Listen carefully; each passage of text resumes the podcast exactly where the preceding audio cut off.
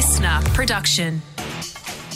Good morning, sports fans, and welcome to Australia's number one daily sports news podcast, The Scorecard. I'm Liam Flanagan, and this is your fast fun hit of sport for Thursday, the 5th of October. Today, a massive AFL off-season trade looms large, the awkward moment for transgender swimming, and an Aussie breaks new ground in Major League Baseball. But first,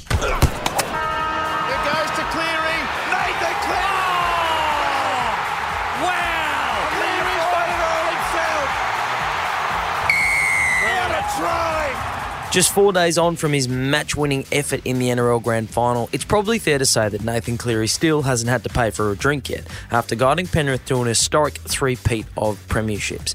But it's not all beer and skittles. My leg hurts. Cleary has been ruled out of the Kangaroo squad for the upcoming Pacific Championships after the Panthers confirmed the star would be sent for scans on a troublesome knee after a Pat Carrigan hip drop tackle in the final. That's gotta hurt.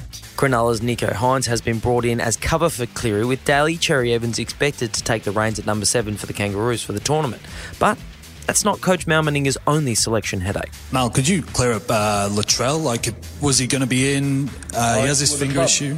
Well, the club, um, South Sydney Rabbitohs, um, said that he's, he's out because of because of injury. So we've just gone with that. Yeah, I guess this one wasn't so much of a selection headache for Mal Meninga as a non-starter, with South Star fullback Latrell Mitchell declaring himself unavailable for the Kangaroos. Simple enough, yeah? Except for one little thing. So, were you surprised to see him play a knockout this weekend? Oh, it's a bit surprised, but again, the, lead the club gave him permission to do that. Knowing Latrell, you know, he loves the, the Koori knockout. He always gets involved. He always wants to be part of it all. He's very proud um, First Nations person. So, you know, he's he, obviously he's got through the, that tournament well, and um, I look forward to him getting obviously having a good off season and um, playing well next year. Despite making himself unavailable for the national side, the World Cup winner Mitchell did pull on the boots over the weekend as part of the Koori Knockout, one of the largest gatherings of First Nations people in the country.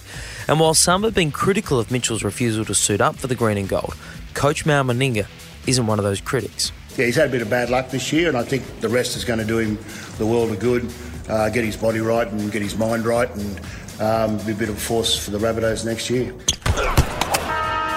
The AFL season is done and dusted, but that means we're into trade season. It never, never ends.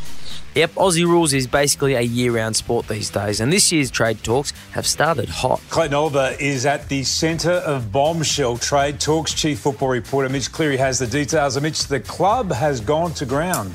Tim Oliver's future at the Demons will be thrashed out tonight when the club is locked in meetings, including at board level, to discuss whether to put him up for trade. Clayton Oliver, who at the tender age of 26 is already a four time Best and Fairest winner, three time All Australian, and Premiership winner at the D's, could be setting sail for a second club despite having seven years to run on a rich long term deal with Melbourne. Clubs are tonight waiting by the phone to see which way Melbourne officials go in these meetings. Do they put to bed any move, given he has seven years left on his contract, or do they begin to entertain rival interest? After a season plagued by injury, Oliver's professionalism appears to be a point of concern for the Demons.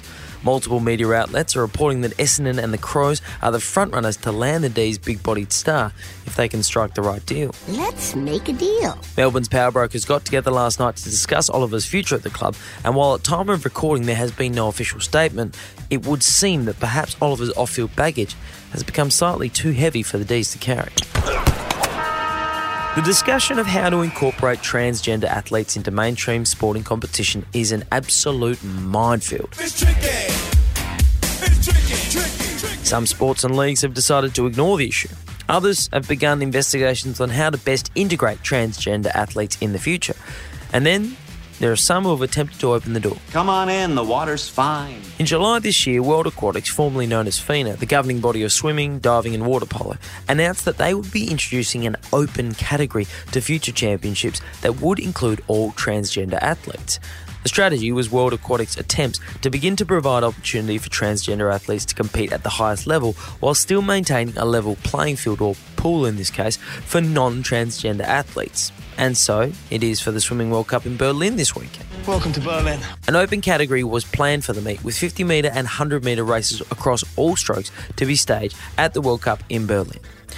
There's just one problem. Nobody showed up. World Aquatics released a statement yesterday that following the close of registrations for the Swimming World Cup meet scheduled for this weekend in Berlin, World Aquatics can confirm that no entries have been received for the open category events. What does that mean? Well, I don't know if you've ever watched a race with no one actually racing before, but it goes on for a while. So, the World Cup will likely go ahead without transgender athletes in it this weekend, and no doubt it will send World Aquatics back to the drawing board on the issue of transgender athletes in sport. It's always a good day on the scorecard when we get to play a game of Remember this name. Remember This Name, the segment where we introduce you to young sporting stars that are just emerging in the landscape of world sport, who, for one reason or another, you probably haven't heard of before. And today, we go abroad. To the land of guns and baseball, America. We're going to focus on the baseball, not the guns, because it's playoffs time in Major League Baseball, and an Australian has made history. Major League debut for Mead, and he smacks one into right for a base hit. Curtis Mead is a 22 year old South Australian who began his baseball career with the Adelaide Giants, but is now part of the show, as they call it, playing in the Major League for the Tampa Bay Rays. And while we've had Aussies in the league before, Mead's are different. When Mead started the game against the Texas Rangers yesterday at third base for the Tampa Bay Rays, he became the first ever Australian who wasn't a pitcher to feature in the MLB playoffs and later on in the game became the first ever Aussie to record a hit in the MLB postseason. Yes, I hit it. The Rays ultimately lost the game to the Texans four runs to nothing, but that doesn't take away from Curtis' history making moment for the little country down under. So, Curtis Mead, Remember my name. And that is your Fast Fun Hitter Sport for today. I'm Liam Flanagan. Catch you tomorrow on the scorecard for a special Bathurst edition for your Friday. Listener.